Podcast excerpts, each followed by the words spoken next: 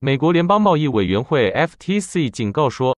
诈骗者正在使用 AI 克隆朋友或家人的声音，使其听起来像是您认识的人遇到麻烦并需要钱。这是一个警告，指出诈骗电话呼叫者正在使用人工智能技术来复制朋友或家人的声音，使之听起来像是你认识的某个人遇到了麻烦需要钱。这种诈骗手段被联邦贸易委员会警告并谴责。这种诈骗手段被称为声音克隆诈骗，它旨在欺骗人们相信自己正在接到一个真正的求救电话，并且需要尽快提供资金帮助。